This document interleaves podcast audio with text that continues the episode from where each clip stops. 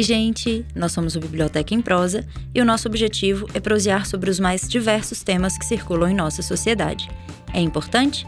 Simbora falar sobre. Eu sou Marina Lopes. E eu sou Denise Cardoso.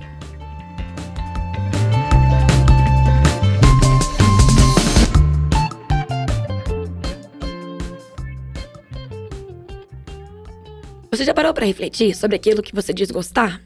De forma geral, a tendência é que pensemos que gostamos da, daquilo que desperta em nós uma sensação agradável, gostosinha, certo? E se a gente contar para você que, na verdade, os seus gostos são moldados por uma construção social? Pierre Bourdieu se apoia na análise de julgamentos estéticos para construir uma teoria social que se ancora na ideia de que os indivíduos e os grupos existem somente numa relação de distinção entre si, o que desenrola uma estrutura racional e hierárquica, de forma que, por mais que, que se desloquem, a relação de dominação e hierarquia se mantém. Assim, os gostos seriam os fatores de diferenciação das posições ocupadas pelos indivíduos que os proferem.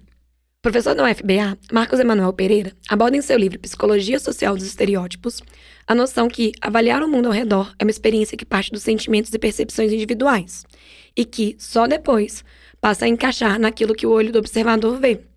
Sendo assim, a interpretação do mundo estaria fundamentada na formação cultural, social e cognitiva do indivíduo, que interfere no olhar do observador antes mesmo de haver a observação. É sobre essas construções sociais e culturais que moldam os nossos gostos que o podcast de hoje vai discutir. Colocamos à mesa reflexões sobre nós mesmos e as construções dos vários preconceitos que endossamos em nosso cotidiano. Porque nem toda feiticeira é corcunda, nem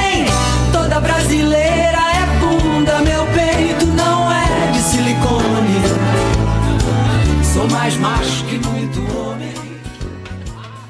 Bom, para começar, é, primeiro que a gente está citando um dos sociólogos que a gente mais ama nesse mundinho todo, Muito. que é o Pierre Bourdieu, francês, maravilhoso, perfeito, sem defeitos. Zero defeito. E o Bourdieu vai trazer pra gente um aprofundamento nessa ideia, que é um tema que eu já tenho muito interesse, que é a ideia de que a gente não simplesmente gosta de algo, né? Que não é simplesmente questão de gosto. Porque ele fala que justamente que essa questão do indivíduo, do agente social, vai ter uma relação com a estrutura social. Igual a gente já falou na introdução, né? Então, o Bourdieu, ele vai trabalhar isso de forma mais aprofundada. Mas primeiro eu queria colocar uma pergunta pra vocês, que é o seguinte: gosto não se discute? Cara, isso é muito bom, né? Porque falar que. Na verdade, eu sou bem contra qualquer coisa que diga que não se discute. Porque eu acho que discussão ela é para acrescentar, né? A gente talvez precise somente aprender a discutir. Mas... Exatamente. e olha quem estamos falando. Eu e Marina. Mas é, é, essa questão de, de, discu de discutir, né? Ela vem exatamente para agregar valor, né? Para trazer conhecimento, para mudar algumas, algumas nuances mesmo de pensamento. O que acredito ser muito válido no que, enquanto a gente está falando de sociedade, né? É, eu acho que essa ideia do não se discute parte muito do pressuposto que é algo naturalizado e imutável. Não se discute porque é assim, então não tem o que discutir. É simplesmente um gosto individual e pronto. Sendo que se gosto é tão individual, como que todo mundo tem o mesmo gosto? Como que existem padrões no gosto, se é tão individual? É, e essa coisa de haver padrão no gosto, né, faz a gente questionar, inclusive, de onde vem esse padrão. E aí a gente entra exatamente na discussão sobre o porquê que o gosto é algo discutível, sim, né? Não discutível no intuito de que você deve mudar aquilo que você gosta, mas talvez observar o porquê de gostar faz com que tudo faça diferença, né? Não é, não é simplesmente, ah, gosto disso ou deixo de gostar daquilo. Não é porque hoje você gosta de uma coisa que você tem que deixar de gostar daquilo porque você discutiu sobre isso. Não. É mais no intuito de pensar, bom, eu gosto disso, mas o que me leva a gostar disso, né? Porque que grande parte das pessoas preferem uma coisa, é, por exemplo, falando em termos de pessoas, né? Com um padrão estabelecido e aquilo que foge àquele padrão é colocado como diferente, né? E tem, tem pessoas que utilizam até terminologia feio uhum. para tratar, né? E, e, na verdade, quando a gente vai, vai falando sobre essas condições, a gente vai vendo que, na verdade, toda a, a construção do gosto, ela é pautada em algum amparo social. Em algum amparo, seja ele, né, de um processo de criação, de um processo de absorção de mundo, né, que é uma, uma, uma consideração bastante importante. Acho que você falou uma palavra que para mim é muito chave, que é a ideia de construção. Existe essa visão dentro da sociologia, que inclusive Bourdieu e várias outras pessoas fazem parte, de que existe uma construção social por detrás de várias coisas que a gente considera naturais. E que poucas coisas, na verdade, seriam naturais, poucas coisas ou nada. E que a maioria das coisas, elas são ali construídas dentro dessa estrutura social, que o Bourdieu vai chamar de hábitos, né? Uhum. Que é uma estrutura que ela é estruturada, e que ela existe, e ao mesmo tempo ela é estruturante, que ela gera né, outras estruturas e que ela gera padrões dentro dela. E pegando justamente o exemplo que a Marina falou sobre, por exemplo, a ideia de, vamos pensar em atração, atração por outras pessoas. Todo mundo, então, tem um gosto individual que é apenas subjetivo, que é apenas individual. Por que, que todo mundo se atrai pelo mesmo padrão, então? Por como que existe padrão de beleza se o gosto é subjetivo? Talvez porque justamente não seja. É, e aí a gente entra muito na construção do que se vê, né? Que é inclusive o que esse professor né, da, da UFBA, que a gente estava falando dele, é, que é o professor Marcos Emanuel Pereira, ele leciona uma disciplina na Universidade Federal da Bahia que chama Psicologia Social e tem uma outra que é Psicologia Social dos Estereótipos. É, ele tem um livro bem curtinho, são, se não me engano, sete capítulos, bem interessante sobre essa abordagem da construção das coisas, né? Então a gente passa a analisar o mundo, a gente passa a ver o mundo sobre uma ótica. Que ótica é essa? É a nossa ótica individual. Então, na verdade, ele define que o indivíduo vai ver o mundo a partir daquilo primeiro que ele imaginou, depois daquilo que ele construiu. Então, ele imagina e constrói algo dentro da sua própria cabeça. E aí ele passa a observar. Então, na verdade, aquilo que ele vai observar, ou seja, o mundo que ele vai, vai ver, né? Ele não está vendo o mundo cru. Ele está vendo o mundo já pautado naquilo que para ele é relevante. Então, aquilo que ele imaginou, com aquilo que ele aprendeu, vira aquilo que ele olha. Então, ele não olha a coisa nua, ele já olha procurando por algo. E aí, essa noção toda vai trazer a questão, né? Colocar em xeque aí essa coisa do, da subjetividade né, do gosto. Então, peraí. Se é algo natural, não é algo que passa por uma padronização aprendida. É algo que deveria brotar do indivíduo. Né? Ele, ele se sentir, ele se manifestar de alguma forma. E, na verdade, não é bem assim. O gosto ele acaba sendo colocado por um outro viés, que é o viés da estereotipação. Isso me lembra que o Norbert Elias, um outro sociólogo, fala sobre sociedade de indivíduos, né? a gente somos, somos indivíduos em uma sociedade. A gente não conhece o indivíduo fora da sociedade. A gente só tem acesso ao indivíduo dentro da sociedade. Então, a gente não tem uma formação individual e subjetiva apenas a partir do momento que a nossa individualidade e subjetividade se forma dentro de uma estrutura social.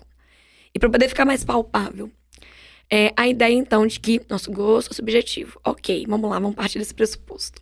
Mas uma sociedade que é racista, em uma sociedade que é eurocentrada, em uma sociedade que é gordofóbica, em uma sociedade que ela é homofóbica, como que então o padrão de beleza ele é pautado em um padrão de beleza branco, europeu, magro? Como que se tem então todo mundo com predileções e gostos similares? E eu queria acrescentar uma característica, né? A gente está falando de Brasil. Nossa, sim. Sim. Né? E, e, o Brasil, ao mesmo tempo que tem um padrão de beleza próprio, tipicamente brasileiro, e reproduz padrões de beleza europeus e americanos, né, estadunidenses, porque nós somos, é, abre muitas aspas aí, colonizados culturalmente em vários pontos. Sabe o que eu fico pensando? Essas famosinhas de Instagram que são famosas porque são bonitas. Sim. E ela, o tanto que elas são, não todas elas, lógico, mas o tanto que várias delas são iguais. Por exemplo, talvez muitos de vocês que estejam ouvindo conheçam uma menina chamada Flávia Pavanelli. Um dia eu tava vendo a foto. É, a Marina não conhece. Não conheço, gente. Não, não, faço ideia de quem seja. Um dia eu tava vendo foto no Instagram. O Batata também não. é, os nossos ouvintes acho que vão ouvir, vão conhecer. É bem uma questão da faixa etária. Nós, assim, gente, eu, eu fui ofendida. Eu tô quieta que fui ofendida. Gente, mas todo mundo sabe que a Marina tem pré, próximo ali dos 40 anos. Mas, enfim, acho que na internet isso, isso é um efeito muito comum, né? Sempre tem pessoas famosas que a gente nunca ouviu falar. A Flávia Pavanelli, eu acabei de conferir, ela tem 15 milhões de seguidores. 15 milhões. Eu já sei nem quanto zero tem, 15 milhões. a Marina não tá brincando. É, não, não tô brincando. e o quanto que a gente tem várias é, outras meninas que também são famosinhas que são similares, sabe? O quanto que elas se parecem, o quanto que existe um padrão de beleza ali voltado justamente para uma coisa que é muito similar. Então, se gosto é tão individual e subjetivo, por que, que 15 milhões de pessoas acham ela bonita? Sabe? É, e na verdade, é, eu acho que também pega nisso e um pouco além, quando a gente pensa de por que tantas outras, aí a gente não vai conseguir precisar números, né? Mas querem ser igual. Uhum. Né? Então, assim, peraí, se é tão individual assim, eu até entendo o fato de ser individual e você gostar e você querer se aproximar daquilo que você gostou. O que eu questiono é o porquê que você se aproximou daquilo. Ou porque você chegou a gostar daquilo. De né? onde vem? De onde vem É natural? isso? Existe o cromossomo do seu gosto? É, isso, gente, gosto não é biológico, não. né? Você não foi programado para gostar de azul, de rosa, de verde, né? E dentre outros vários fatores. Mesmo porque, e aí eu, eu gosto muito de pensar aquilo que, que é muito marcado pelo biológico, né? O gosto, o paladar. Muda com o tempo. Muda. O troço vai mudando, vai mudando mesmo. Você fala, ah, não gosto disso, ok. Aí dali a pouco você prova aquele troço de novo e fica gostando daquilo. Você quer três exemplos excelentes? Sushi, cerveja e açaí. Olha, o sushi, eu, eu parei na primeira tentativa porque eu achei aquilo indeglutível. E o que, que as pessoas te falam? Continua Continua, provando. força, experimenta. Gente, eu vou ter que comer um trem forçado, me ajuda. Mas assim, é aquela. Mas é muito isso, né? E aí você não gosta, às vezes, uma primeira vez que você comeu aquilo, e dali a pouco você passa um tempo, você vai, vai provar aquilo, aí você gosta daquilo. Não é. E, e até, gente, na questão do, do paladar, tem a, a questão da construção social que a gente vai abordar já já. Mas nesse sentido que eu tô primeiramente colocando, é o fato de que se isso é mutável com o tempo, né? Esses, esses padrões, sim, eles mudam com o tempo, mas eles mudam de acordo com a sociedade. Eles não mudam porque a sua papila gustativa foi alterada, né? Como é o caso do gosto pelo, no, no paladar, né? A gente falando Uhum. daquilo que eu gosto de comer, né? Mas é muito pela questão de a sociedade mudou, os valores da sociedade mudaram, a moda mudou, as pessoas mudaram, então agora todo mundo gosta de uma mesma coisa, tanto que a gente tem moda Uhum. né? Então, essa questão, ela fica nesse ponto. Agora, quando a gente abre um pouquinho para pensar, até mesmo aquilo que a gente come, é, por vezes, né? E aí, questão de relato pessoal, que a partir dele eu vou, vou abrir. Mas a questão do sushi, que a Denise estava zoando aí. É, quando a primeira vez que eu fui tentar comer sushi, era uma puta moda aqui em Belo Horizonte. Cada lugar que você ia tinha um, um, um, um negocinho, que eu não sei nem como chama, de, de vender sushi. e assim, era moda, e todo mundo ia, e todo mundo amava, e todo mundo adorava. E aí falava-se que eu tinha que provar também, porque era legal gostar. Não é porque eu gosto daquele negócio, é porque é legal gostar daquele negócio. Tem que postar no Instagram. Tem que postar no Instagram, né? Hamburguerias gourmet. Sim, como Né? que isso vai, vai ter essas ondas. É, voltando no nosso querido Bourdieu, ele fala que a questão do gosto do paladar é, não varia não só com o tempo e tudo mais, mas o quanto que é uma questão muito marcada pela classe. É. Ele fala justamente como que classes diferentes têm gostos diferentes. Ele aborda muito isso na questão do, do gosto do paladar, mas isso pode ser abordado nas mais diversas coisas. E como que tem uma hierarquização do paladar. Por exemplo, isso aqui é bom, você não sabe apreciar. Sim. Você não sabe apreciar. Eu lembro quando a primeira vez eu comi um gelato. Eu tenho um problema, eu gosto de coisa cara. Burdinha não me explica. Porque eu não fui criada comendo coisa cara, mas eu provo a primeira vez eu falo, meu Deus, eu nunca mais quero comer a versão disso que é barata. Eu não tenho dinheiro pra isso, é muito triste. Primeira vez que eu comi um gelato, eu fiquei apaixonada. Gelato é sorvete mais cremosinho, italiano, né? E eu comi o gelato, eu fiquei apaixonada. Falei, meu Deus, nunca mais, sabe, vou querer tomar qualquer outro sorvete diferente disso aqui, porque isso aqui é a maior maravilha do mundo. Eu lembro que minha prima tava comigo, ela provou e falou assim: eu prefiro a casquinha do McDonald's. Vamos lá comigo pra eu comprar uma casquinha de 1,50. E eu fiquei assim, meu Deus, não é possível, você não sabe apreciar. Porque tem que ter paladar pra poder apreciar. E existe toda uma hierarquia. Sim. Por exemplo, você não sabe apreciar esse queijo. Você não sabe apreciar esse vinho. Você não sabe apreciar essa cerveja. E coloca numa hierarquia de pessoas que têm um paladar mais aguçado, que geralmente é uma coisa muito ligada ao quê? A classe. E como que pessoas de classes mais altas têm um paladar mais apurado e sabem apreciar coisas superiores. E quanto que isso, isso cria uma hierarquia, isso reproduz e produz uma hierarquia. É aí que entra a questão da própria construção do gosto, né? Como a questão do, do fator hierar- de hierarquização. É, quando a gente pensa na questão de, de uma, de, um, de um poder aquisitivo superior, né? A gente erroneamente pensa que é melhor. né? Na verdade, isso é construído por causa de um padrão de vida que o dinheiro proporciona e a falta dele não. Mas esse, essa construção, ela torna a ideia de que, ah, então se eu tenho dinheiro, eu sou melhor. Se eu como uma coisa alcachofra, que é um troço ruim e caro, é, todo mundo vai achar que eu sou, né, super rico mesmo, porque até falar essa palavra já é difícil. Então, assim, essa condição de eu construir a, o objeto associado ao preço que ele tem e pegar trans, e transferir esse preço que o objeto tem para o quanto vale o indivíduo, é exatamente nesse ponto que mora o gosto como a ponte para a construção dessa hierarquia. Por mais que eu não goste né, de algo que seja caro, mas se eu disser que como com frequência, se eu disser que eu consumo aquele produto com frequência, eu estou dizendo que eu tenho condição financeira de bancar aquilo. Logo, na construção da sociedade que vem lá desde o século XIX, isso aí, é, eu sou mais do que o outro que não tem essa mesma condição. Né? Então, é aquela velha inversão que a gente faz, que é uma coisa que a gente aqui na biblioteca questiona muito, né? Em vários podcasts isso já apareceu, que é a essência e a aparência, né? Que é uma construção, uma das bases da literatura do Machado, e que é uhum. é a construção que a gente vê na nossa sociedade, né? Que, que é essa essa proposição. Eu consigo muito imaginar um texto do Machado dele ironizando alguém se sentir superior por, por comer algo que seria um status. Eu consigo Sim. muito imaginar. É, eu acho que ele infartaria se, se ele infartaria se ele vivesse nesses anos. Se bem que lá no século XIX não era Também já tinha. Era muita culinária francesa. É, né? Tudo era, que é francesa é melhor. Tudo igual essas porra tudo. Eu lembro muito quando a primeira vez que eu comi gorgonzola e roquefort. E aí eu perguntei, perguntei pra minha amiga, que por acaso é de uma, de uma elite, qual que é a diferença de Roquefort e Gorgonzola? Ela falou, não, Roquefort é francês. Então é melhor. Ah, gente, ó. Tá é vendo? tudo queijo mofado, gente. É, não é? E a primeira vez que eu comi e gostei, o que, que aconteceu? Eu me senti superior. Porque eu sei apreciar. É, eu não tenho isso, não. Eu, eu não sofro desse, desse negócio aí, não. Porque meu gosto é bem na base do torresmo com cachaça, viu? Eu sou bem... Mas eu gosto de ser eclética. não, não. Mas assim, uma, uma outra coisa que eu queria puxar, de, que a gente tá falando aqui, e é exatamente entra nisso, né? Que é o estereótipo. É, dentro dessa construção, o gosto como essa ponte dessa hierarquização, em que a gente vê os indivíduos sendo colocados como superiores e inferiores, de acordo com aquilo que eles consomem, é, eu queria chamar a presença do externo, porque uhum. é o externo que marca isso. Como uhum. assim o externo?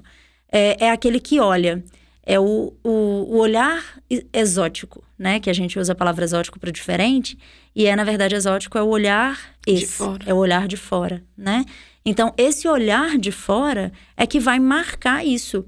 Então, olha como a coisa é complicada. Lá no início, a gente falou sobre o fato de o indivíduo observar o mundo a partir daquilo que ele construiu né, dentro dele.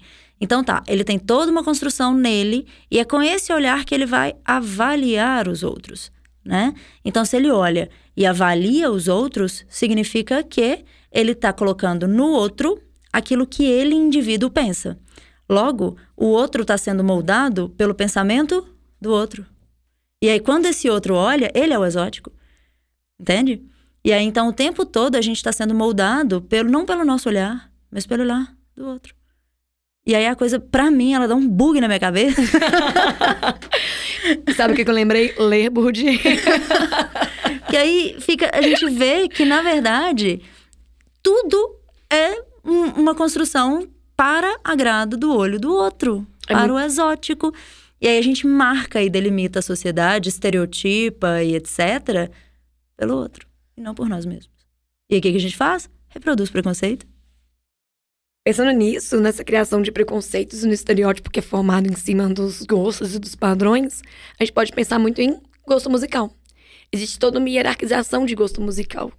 É, eu, pelo menos, conheço algumas pessoas que têm isso de que tal coisa não é cultura. Como se só a alta cultura, a cultura que vem da elite, ela fosse cultura. E que isso tem claramente uma questão de que o que é marcado pelaquela classe social, que é, que é reproduzido e produzido naquele contexto, seria um gosto evoluído. E tudo que vem de baixo, no sentido de classes baixas, mesmo marginalizadas, é, geralmente é colocado como inferior. Né? E como que isso é uma questão de que, pensa só, se gosto é tão individual, porque pessoas que têm um, um mesmo contexto cultural e social gostam de coisas similares? E pensando nisso, sabe o que, que eu lembro? Da trajetória histórica da música negra, tanto nos Estados Unidos quanto no Brasil. Uhum. O blues surge com os escravos, as pessoas escravizadas cantando nas plantações, aquela música de lamento. Do blues vem o jazz, do jazz vem o rock e toda essa questão. Sempre músicas marginalizadas, vistas como inferiores, porque eram daquela classe social. Muito parecido com o samba no Brasil. O samba no Brasil na década, nas primeiras décadas da República, as primeiras décadas do século XX e até o funk hoje em dia.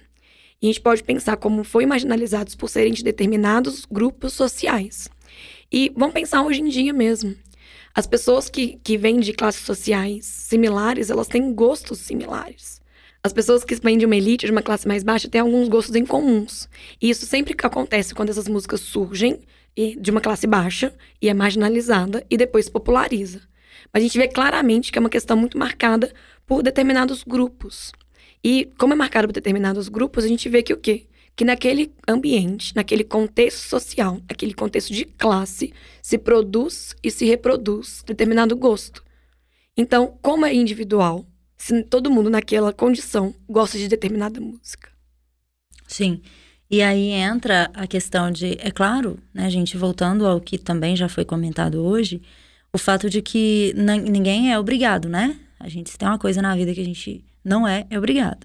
Então ninguém é obrigado a gostar de funk ou gostar de música erudita, né, que seja. A questão é, e é claro que você pode ter ouvido aquilo ter sido agradável, gostosinho aos seus ouvidos e você preferir ouvir aquilo. O que a gente questiona muito é o fato de que como um grupo consegue um mesmo grupo formado com uma mesma base cultural e social vai se atrair pelas mesmas coisas, sendo que existe uma diversidade enorme de possibilidades. E é claro que ao gostar, né, ao se aproximar por preferência individual de algo, a gente ainda questiona a preferência individual baseada em quê, né? Porque ela pode ser baseada no chamar atenção para uh, um grupo de amigos querer pertencer, não é chamar atenção, não.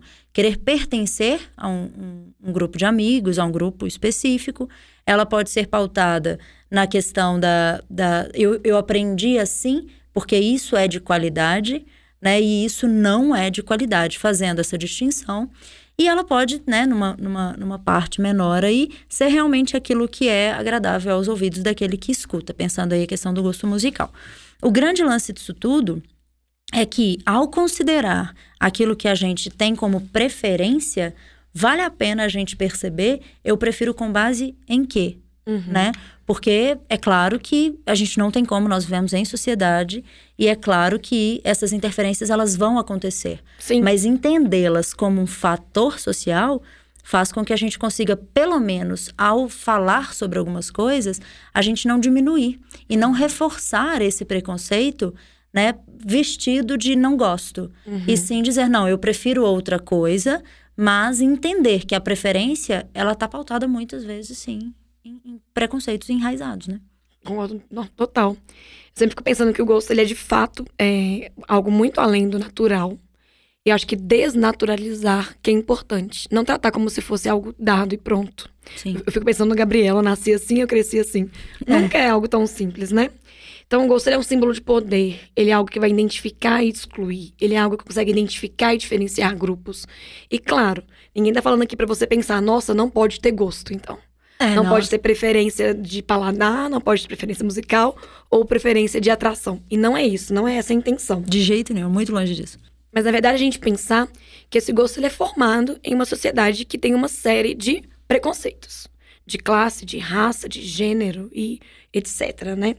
E o problema é que a gente não pode deixar com que é, preconceitos sejam escondidos através da ideia de é questão de gosto. Porque a gente sabe que não é. A gente está trabalhando aqui com vocês que vai muito além disso. Então, não disfarçar preconceitos com é questão de gosto. A ideia de que você, se você, por exemplo, elimina de uma possibilidade afetiva todo um grupo, por exemplo, nossa, eu não ficaria com negros. Isso não é simplesmente questão de gosto. Porque a gente sabe que isso é uma, uma preferência produzida num contexto social, cultural, racista. Então, talvez seria interessante a gente pensar essas questões, desnaturalizar gostos, pensar em como eles foram produzidos e tentar construir, assim, a nossa própria subjetividade frente a essa sociedade. Que é claro que ela vai existir, né? É claro que você vai ter as suas preferências individuais e todos nós temos as nossas preferências individuais. O que a gente aposta e acredita muito é o fato de que conhecer sobre as coisas que as nossas próprias ações faz com que nossa, essa nossa subjetividade seja ainda mais subjetiva, né? Para que ela traduza exatamente aquilo que nos, nos, é, nos coloca e nos posiciona dentro de uma sociedade. Né? Então é interessante a gente desnaturalizar, como a Denise bem colocou, é, exatamente para que a gente possa, dentro de um todo, se reconhecer como parte dele e não como uma parte que tenta separar-se de outras partes. Né? E eu acho que nesse ponto é que a desnaturalização desses processos ela faz todo sentido para nossa proposta, né? então, eu acho que é isso. É, aqui na biblioteca tudo se discute, nada é tão simples, tudo se complexifica, se desnaturaliza.